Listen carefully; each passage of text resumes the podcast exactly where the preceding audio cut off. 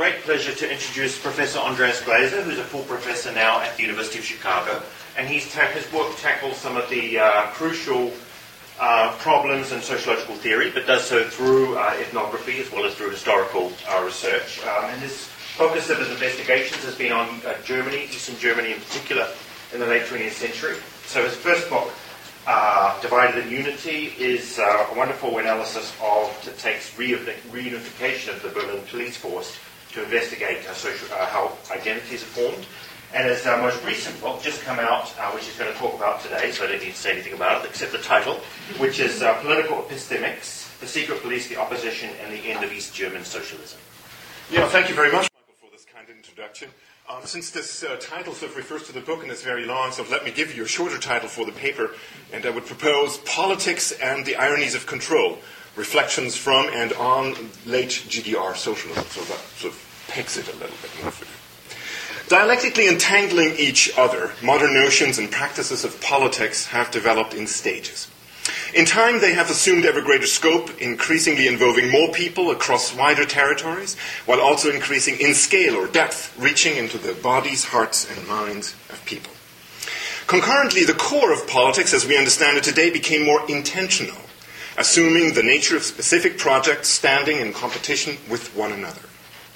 Eastern European socialisms mark an apex in this development towards large scale, deeply scoped, competitive political projects.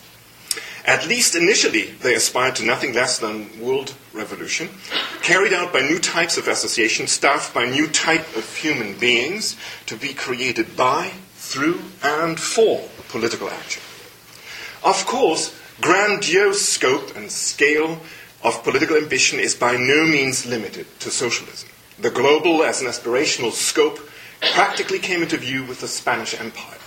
Conceptually, it is a byproduct of the emphatic universalism of uh, salvation religiosity and of Enlightenment philosophy. Scale or depth was added to scope as political requirement as soon as a territorial state was conceived as an intentional project. Already for Hobbes, it is clear that Leviathan can hold a sword only by also holding a staff. In other words, the condition for the possibility for the formation of states in the modern sense is the fashioning of a citizen subjectivity.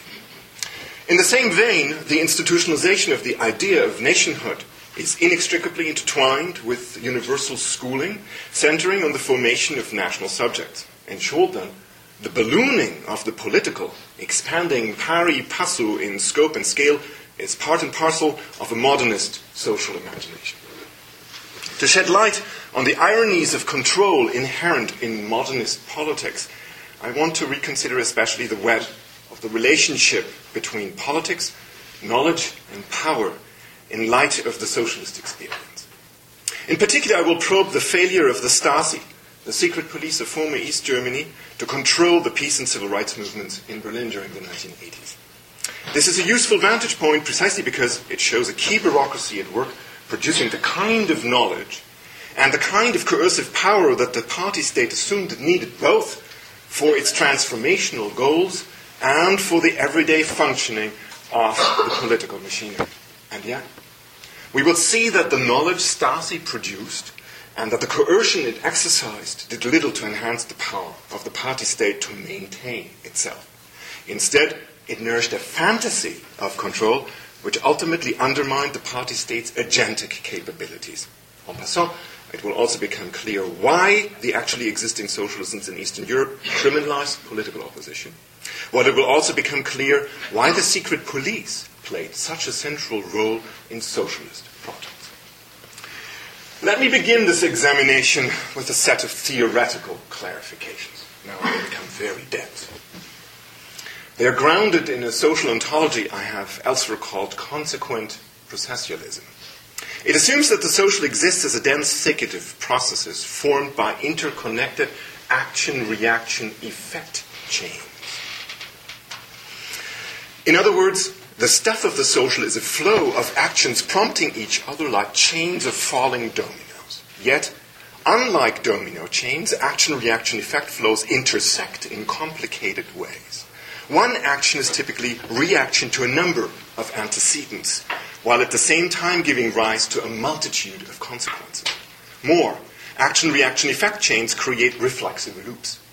For where flow of actions and reactions is repeated in a self similar manner across time, institutions emerge. These are what they are, not because they are made from the same enduring stuff as any particular dead object is. They endure in time, that is, they have an identity in the form of self similar flows. This makes institutions more similar to biological organisms whose particular molecular content also changes while the organization of that matter remains self similar. More, since institutions can be supported by a changing cast of actors, they also bear some similarity to stable ecological niches. Importantly, actions can be projectively articulated across time and space, thus connecting people across continents and generations. Unlike the dominoes, then, or even environmental niches, actions and reactions do not need to be immediately adjacent to one another in order to produce flow. Incidentally, this is the reason why I prefer the admittedly cumbersome term action reaction effect flow to interaction, which, at least since the second Chicago school, has acquired a definitive face to face connotation. The projective articulation of action effects is enabled by socio-technological means of communication, transportation, and storage. Books, libraries, and universities, for example, project Aristotle's acts of writing right into our present. And thus, phrases he has used in his metaphysics can find their way into my reflections on the ontology of social life. Now comes the ultimate difference, though, between dominos, organisms, and niches on the one hand, and actions and reactions on the other. What links reactions to actions is not the physically transmitted impulse of energy following a natural law, nor is it an environmentally triggered, genetically codified mechanism, but a set of alterable, historically, culturally, and even biographically contingent understandings. In other words, my turn to Aristotle is not driven by necessity, but by my belief that I stand to gain from him. Seen thus, understandings are the condition for the possibility that action reaction flows may turn reflexively onto themselves, forming institutions. Understandings are the linchpin of processes of institutionalization. What then are understandings? They are discursive, emotive, and kinesthetic ways to differentiate and integrate the world. They thus provide orientation and direction for action. The ordering suggested by understandings is first and foremost a process, but where understandings are validated in agreement with other human beings, or where they are confirmed or disconfirmed in ex post assessments um, of action success, or where they are supported in comparison with already existing understandings, they congeal into more objectified forms. They become transmogrified from existing only in fleeting performance to memorized exemplars um, and or abstracted templates. What we have at our disposal now is a four step procedure to think through the stability of institutions. For first, we need to link institutions to the action reaction chains that constitute them. Then, second, we need to find an understanding that produces these links in a regular form. Third, we need to find the processes of validation that stabilize these understandings. And often enough, we will find, fourth, that these issue from yet another institutional arrangement, thus showing us how the layering or dovetailing of different kinds of processes can create local stability in social life. Conversely, we have equipped ourselves with a method to analyze processes of deinstitutionalization, including catastrophic institutional breakdowns such as those occurring in 1989 throughout Eastern Europe. Let me now extend this basic model into the domain of the political. Seen from the perspective of consequent processualism, politics is the intentional effort to form, maintain, or alter institutions. Power is the ability to succeed in politics, no matter how humble or grandiose. What precisely power is in any particular instance depends very much on the institution aimed at and the situation from within which the politician targets it. From the specificity of institutions follows the specificity of power. Only where money, for example, can buy the right kinds of actions is money, power. Likewise, not all knowledge is power. Some knowledge may even be detrimental to the exercise of power. Yet, political knowledge, that is, knowledge about what kind of action reaction effect chains are central to what particular institutions de facto, is an extremely useful prerequisite for acquiring and exercising power. And still, such knowledge is not power on its own. For example, I may know that the business of banks is essentially wrapped around managing incoming and outgoing cash flows. In view of an attempt to ruin or deinstitutionalize a bank, this piece of knowledge becomes power only if I also know how to stage a big enough run on a bank. This leads me to my next point. Wherever the institutions targeted by politics go beyond a certain scope, politicians need to team up with others. They need to organize because the formation of institutions distributed over many actors poses a collective action problem. In fact, organization is everywhere about politics. While institutions exist in the self similar replication of action reaction chains, no matter whether there is politics in place to address them, organizations are self conscious institutions in the sense that they are associated with sets of politicians trying to maintain. That's what we call managers. One could also say that organizations are engaged in self politics, in addition to their external political goals. And once more, the conscious effort to form institutions is itself in need of useful discursive, emotive, and kinesthetic understanding to orient and direct its efforts. In other words, politics is in need of an epistemics, which can be more or less adequate to the task at hand.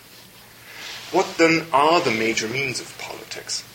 Since institutions exist in the self similar replication of interlinked action reaction effect flows, politics can intervene at moments along the path of the process.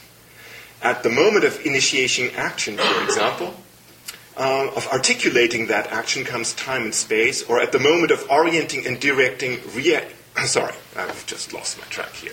At the moment of initiating action, at the moment of articulating that action across time and space, or at the moment of orienting and directing reaction through understanding. Many actions presume material resources in time and space and energy. Interfering at this level may be called a politics of general enablement or disablement. Moreover, since actions require understandings to orient and direct them, politicians may want to cultivate or deracinate particular understandings. This may be called a politics of education.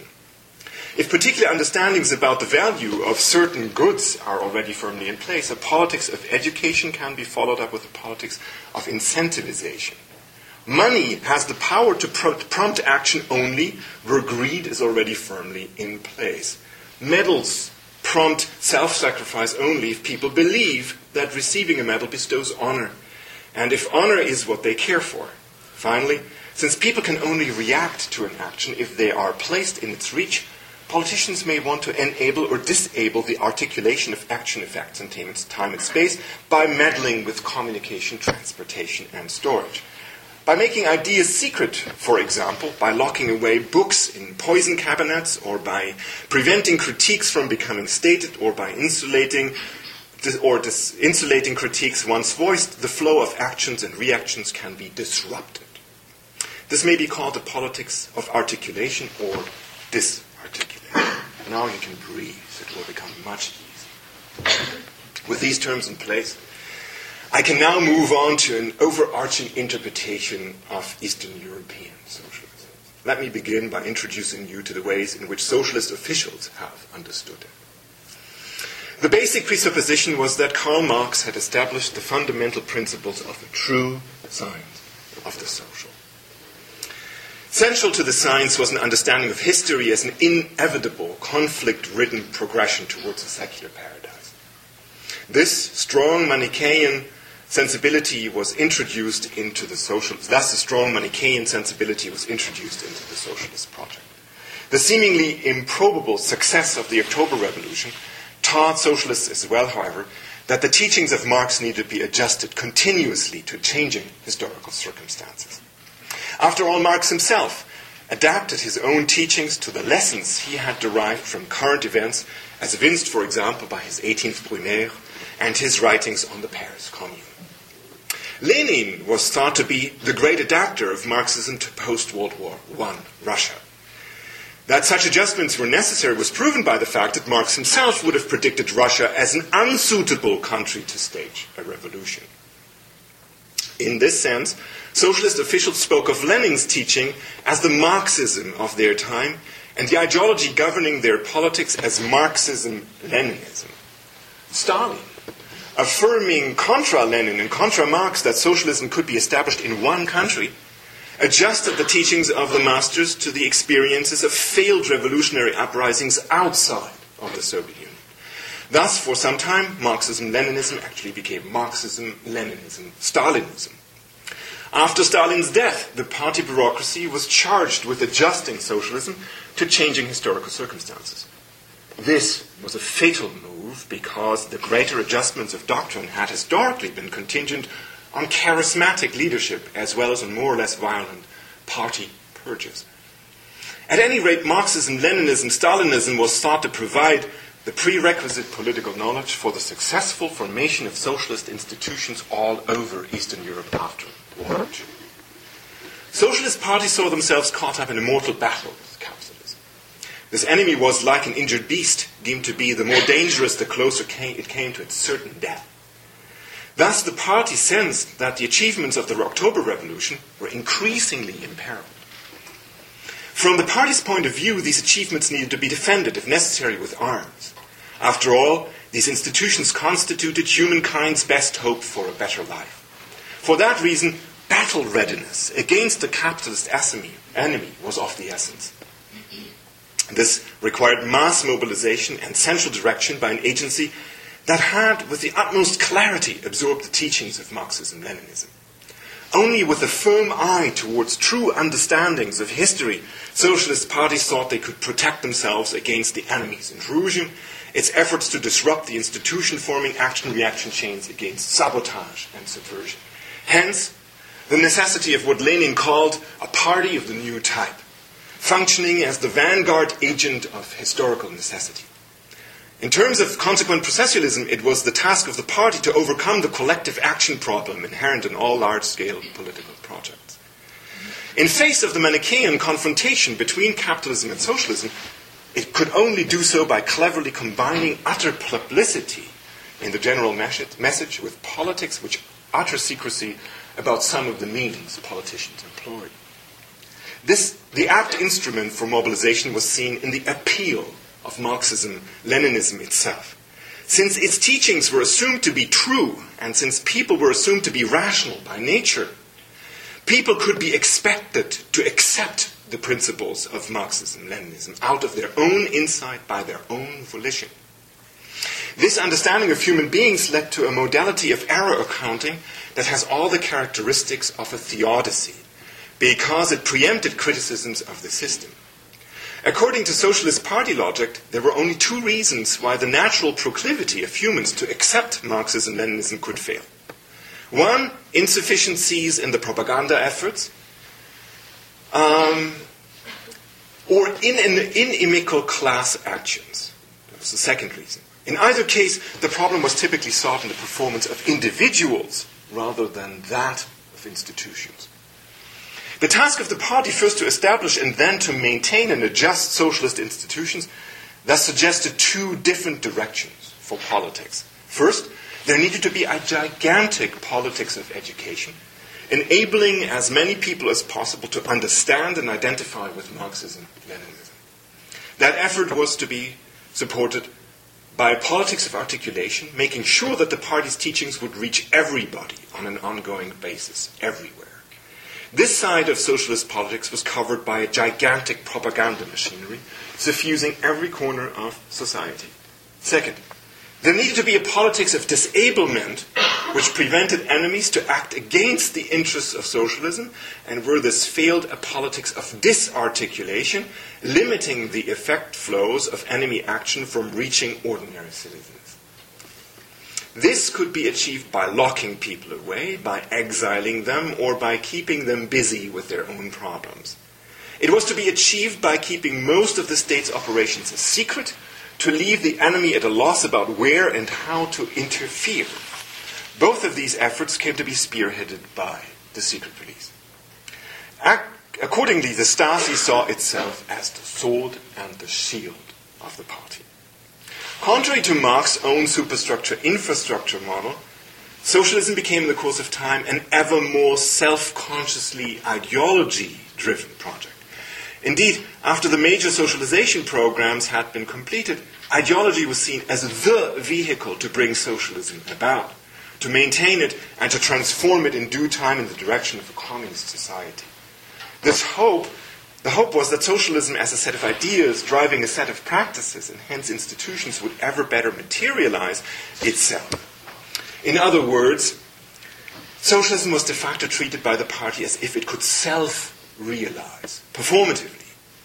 Former Stasi officer Herbert Eisner expresses the centrality of ideology um, in the following words quote, Socialism is very sensitive to ideological disturbances. The bracket which keeps the whole thing together is ideology. And if this bracket is weakened, the whole system falls apart. In capitalism, that bracket is money. Thus, we always spoke of the ideological work, the party educational work, which aimed to make everybody identify with it. The idea was that I will raise my children, that I will influence the neighborhood, the parents' council at school, the National Front, the Association of Fishermen, whatever, in accordance with party policy. We wanted that everybody internalized the policy of the party. End quote. Indeed, the party aspired to construct what I've called in the book a monolithic intentionality. People were supposed to think, speak, feel, and act in accordance with the angel of history, made flesh in the latest pronouncements of the party, the so called party line. This goal was supported by a specific socialist ethics. With a distant glimmer of true humanity on the horizon, it justified the demand for self objectification of everyone in the image of the party. Self objectification, the heroic Kantian fight against subjectivist inclinations found its expression in a socialist categorical imperative. Former officer Martin Vogt put it this way quote, We only had to ask ourselves at all times who benefits from your action, socialism or the capitalist class enemy? End quote.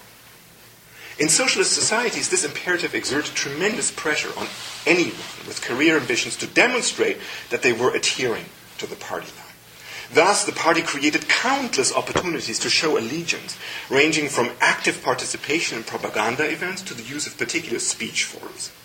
In some, then, after power had been seized, after the party had established itself as the political master organization, and after the economy had been socialized, the main task for politics became instigating and controlling belief.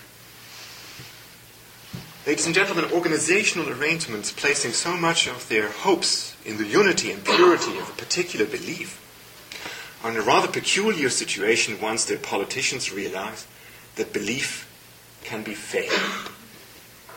In cases where the developments developed pro- or de- in cases where the developments projected by the true science of Marxism-Leninism did not unfold as expected, the socialist theodicy offered tantalizingly simple diagnoses, blaming unexpected problems on wanting propaganda efficacy or on enemy action.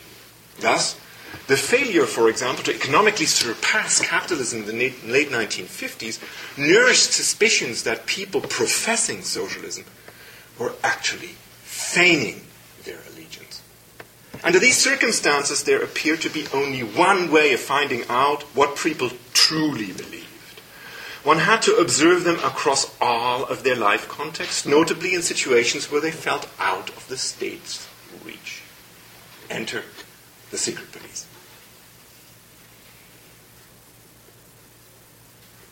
They were charged to run comprehensive background screenings whenever particular trust was deemed necessary or wherever concrete suspicions about someone's loyalty surfaced. Ultimately, only the secret police, with its methods able to cut through the veil of public performances, could assess loyalty. One consequence of all of this was what one might want to call a secret police model of truth. Another was the extreme moral valencing of conformist and the criminalization of non-conformist behavior. Both together fueled an enormous growth of secret police apparatus which eventually drenched the authorities in a flood of information that could no longer be adequately interpreted. Worse, the focus on belief and its policing fueled distrust in all possible directions, leading to higher levels of self monitoring and self seclusion. Rather than mobilizing people with socialist ideas, their mechanistic reproduction was widely experienced as infantilizing and depressing, even by the secret police officers themselves. What we have here is a situation in which the policies deployed to exercise control actually undermine control. One could call this an irony of control, which is at the same time an irony of intentional politics. It is the first of several such ironies that I will point to in this talk. There were other vital epistemic uh, and practical services rendered by the secret police in socialist countries. For two reasons, social scientific research on the political orientations of the DDR populations were quickly abandoned. First, the results uh, rarely confirmed the party's understandings of itself, and thus the research methods borrowed from Western social science were quickly dismissed as bourgeois nonsense, capable only to see what is, but what not could be and would be. Second, the publication of these results were feared to have demotivational effects, amplifying the problems diagnosed. After such research was abandoned, the secret police stepped in to fill the gap. It used its army of secret informants to inquire at the population's thoughts about their feelings and about their attitudes towards the party's politics. As Janos Kornai has pointed out, chronic shortages in socialist economies were produced by the incentive structure of central planning. Managers not only manufactured in abundance what they could make easily to fulfill their plans, but they also hoarded resources to deal with the vagaries of the plan. To keep the economy running, all production units relied increasingly on so called fixers. These were people enmeshed in personal networks who could strike barter deals across the plan. They thus introduced counter plan practices which alone were able to maintain a semblance of planning. Precisely because the secret police had lots and lots of lateral contacts, it regularly served the role of a fixer. Thus, the Stasi stole Western technologies, specialty chemicals, or other urgently needed components from the class enemy in the West. Within the GDR, it helped to broker deals about supplies from coal to apartments, and it regularly acted as a purveyor of information that could not travel through official channels. Of course, there were definite boundaries to this trickster work set out by the secrecy requirements of the Stasi. Central planning was an effort to control as many economic action reaction links as possible by monopolizing the projective articulation of supply and demand. Once more, control led directly to a loss of control. Irony number two. Let me summarize. In socialism, propaganda and secret police work were flip sides of the same proselytizing project, hoping to realize socialism performatively. The one attempted to, propaganda, to propagate true belief, the other tried to stamp out the falsehood endangering it. The one aspired to cultivate ethical behavior, the other aspired to stamp out unethical and criminal behavior. The one operated in broad daylight, the other had to operate clandestinely. And both were seen as essential to the institutional reproduction of socialism, and both, for that very reason, grew in size, effort, and budget throughout all the many crises socialism went through from its inception. If there was no paper for printing literary texts, there was always paper for printing propaganda materials. If administrative budgets had no room to improve medical services, there was always room to increase the manpower of the secret police. Thus, it tripled in size from the mid 1950s to the end of the GDR, finally supporting about 90,000 full time employees while keeping 180,000 full-time, uh, full-time, part-time informants on call. Let me now, now show you how the secret police, the Stasi, worked within the parameters set by its role within the socialist project.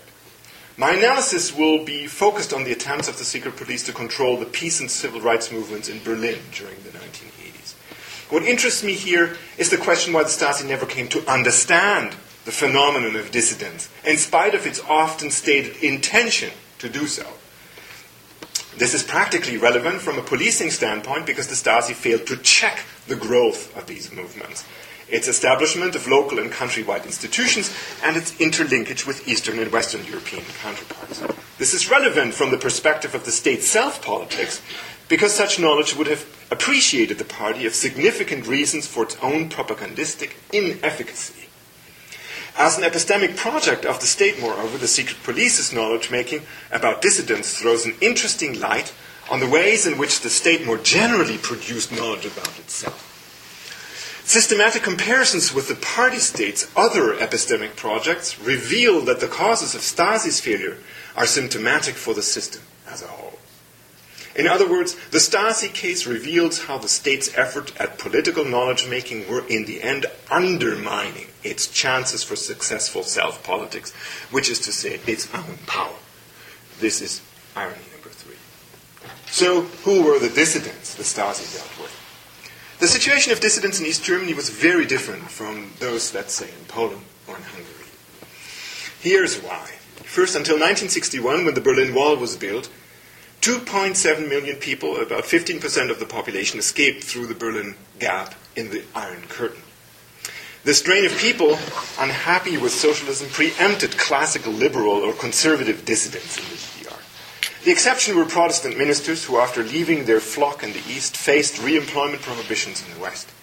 Not surprisingly, then, people from a Protestant milieu played a significant role in nonconformist scenes. In fact, the Protestant Church supported vital, su- supplied vital resources for party independent activists in of, terms of space, access to duplication and communication technology.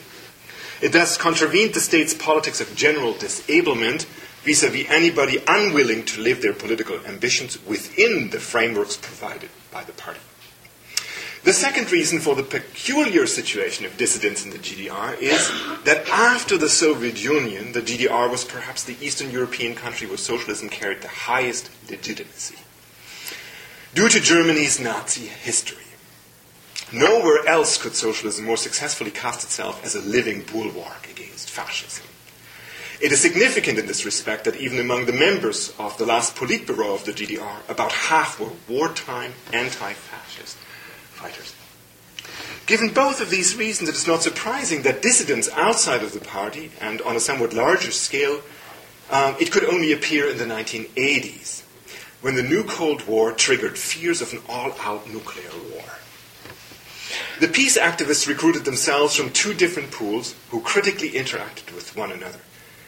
On the one hand, there were more or less radical Protestants willing to break with the Lutheran two world doctrine. On the other hand, there were non religious young men and women with clear sympathies for socialism as an idea, who had, however, also repeatedly come into conflict with the Socialist Party state. They felt even more clearly, and increasingly so in the 1980s, that socialism needed thorough reform. The Stasi's understanding of dissident activity was fully embedded within the party's phased understandings of history. In the mid in the early to mid 1950s, the Stasi trained its efforts at fighting the domestic class enemy, presumed to resist the party state's project. This included churches as agents of reaction. More importantly, however, the open borders in Berlin made the two Germanys a playground for spies that the Stasi endeavored to catch. With the wall up in 1961, however, spying slowed down considerably. Moreover, during the later part of the 1960s, an understanding of GDR society began to prevail that saw socialism as so well established now that there, hadn't, that there no longer existed any domestic class enemies. Says former officer Martin Vogt, quote, We have always worked from the assumption that in a developed socialist society there could not exist such a thing as a genuine opposition. All there was was a so called opposition, which was really an anti socialist political underground, inspired and directed by the class enemy from abroad. End quote. For the party and the Stasi, the problem of dissidence was, in a sense, always already understood. It resulted from a conjunction of a GDR citizenry that had failed to absorb the teachings of Marxism Leninism and the malicious interventions of the foreign class enemy engaging in ideological warfare. It would be too easy, however, to see this understanding of dissidence as foreign inspired as a mere fantasy. The theory was developed in response to historical experiences, which, in the eyes of the Stasi, validated this theory. Until 1961, Western organizations did indeed try to foment and organizing discontent within socialist countries. The churches in the 1950s were indeed defining themselves in opposition to the socialist project, and they did receive continued and ample support from West German brother churches. Yes, um, yet by the mid 1970s, they had reached a compact with the state arguing for a church embedded within socialism.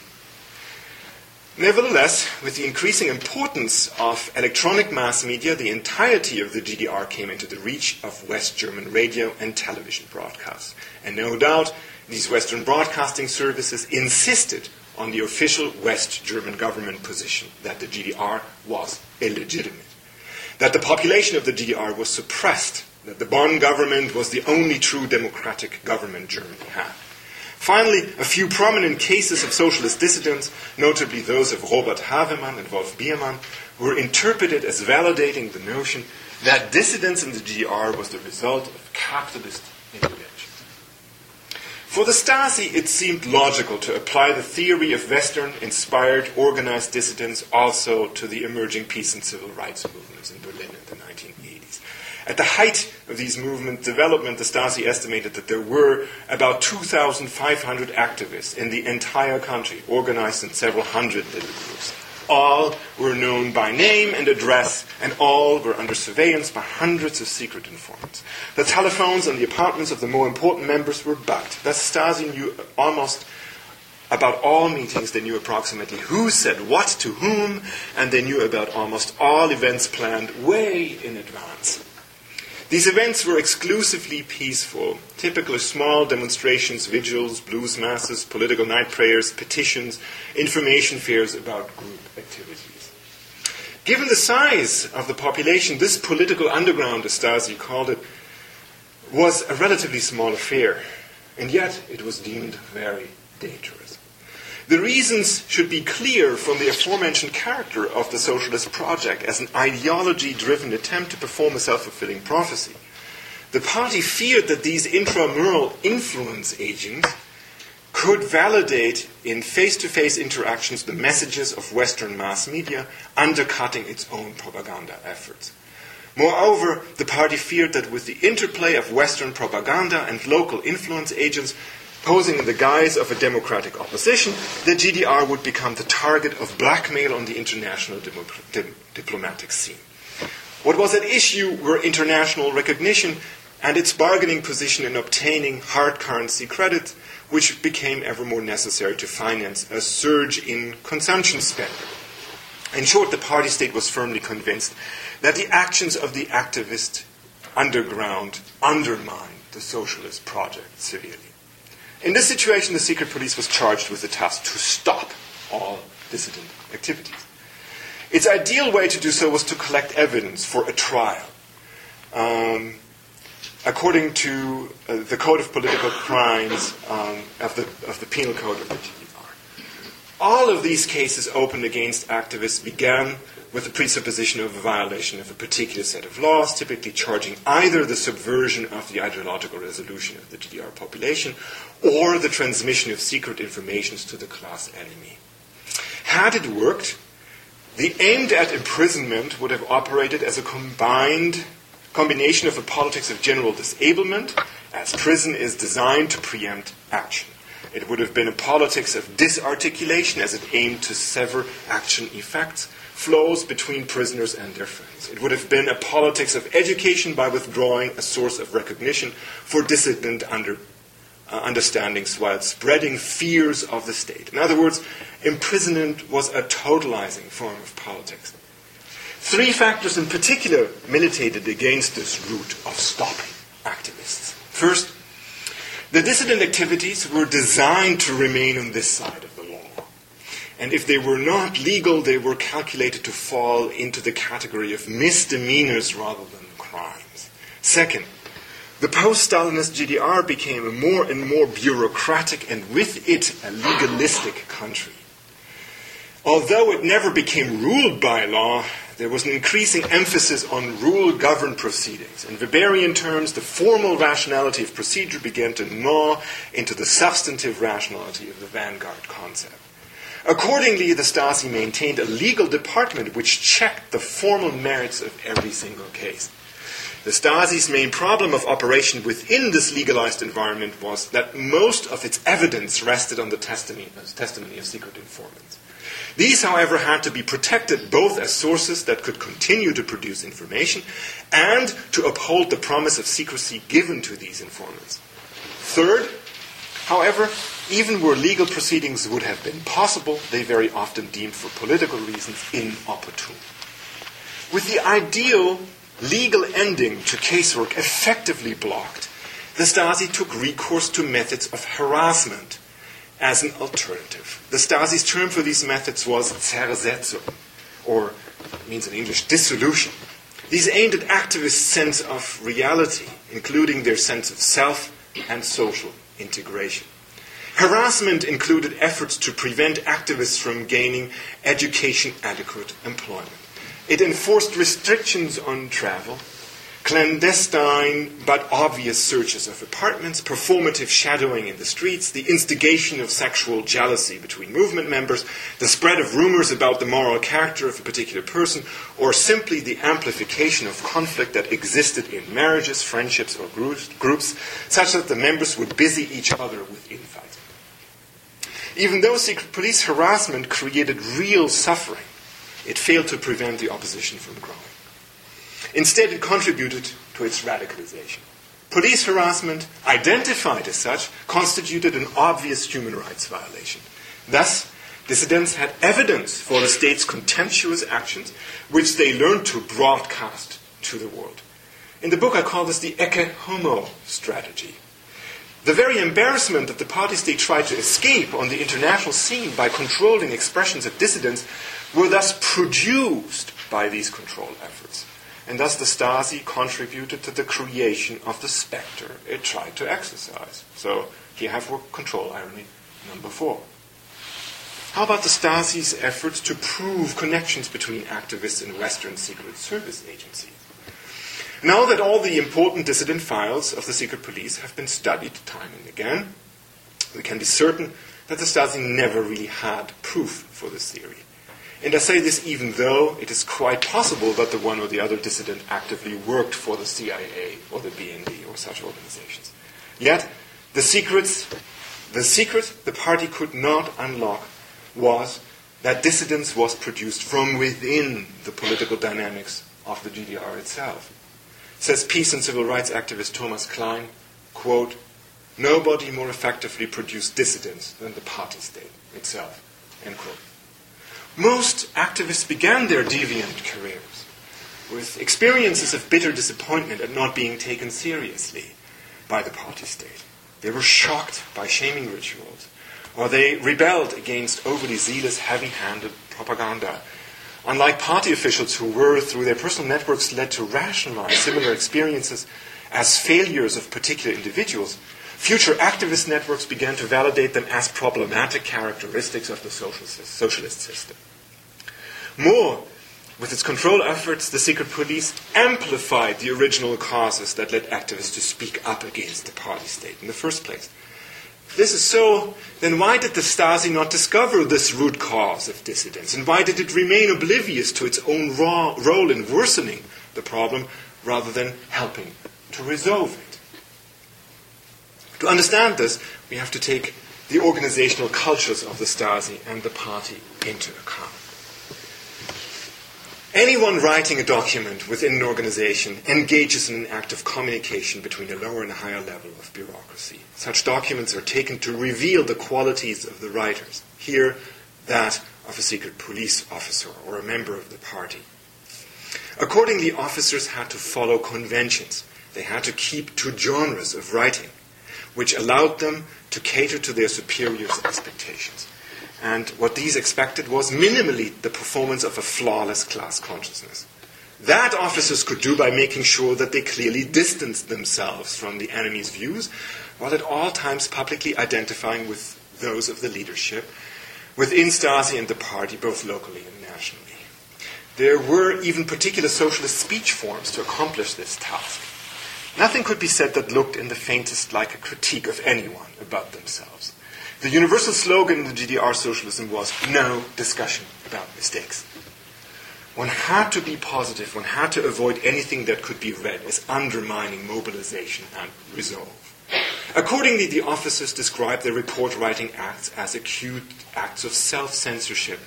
One of them said the principle was simple what should not exist cannot exist, end quote. Another said, quote, we need to castrate our reports, end quote. And a third referred to his report simply as lullabies. That situation was aggravated by the fact that the knowledge generated, generating ideology underlying much of the socialist bureaucracy was one of contract engineering. Lower levels were supposed to fulfill only limited, clearly circumscribed tasks. In particular, they were supposed to generate facts, but neither interpretation nor analysis.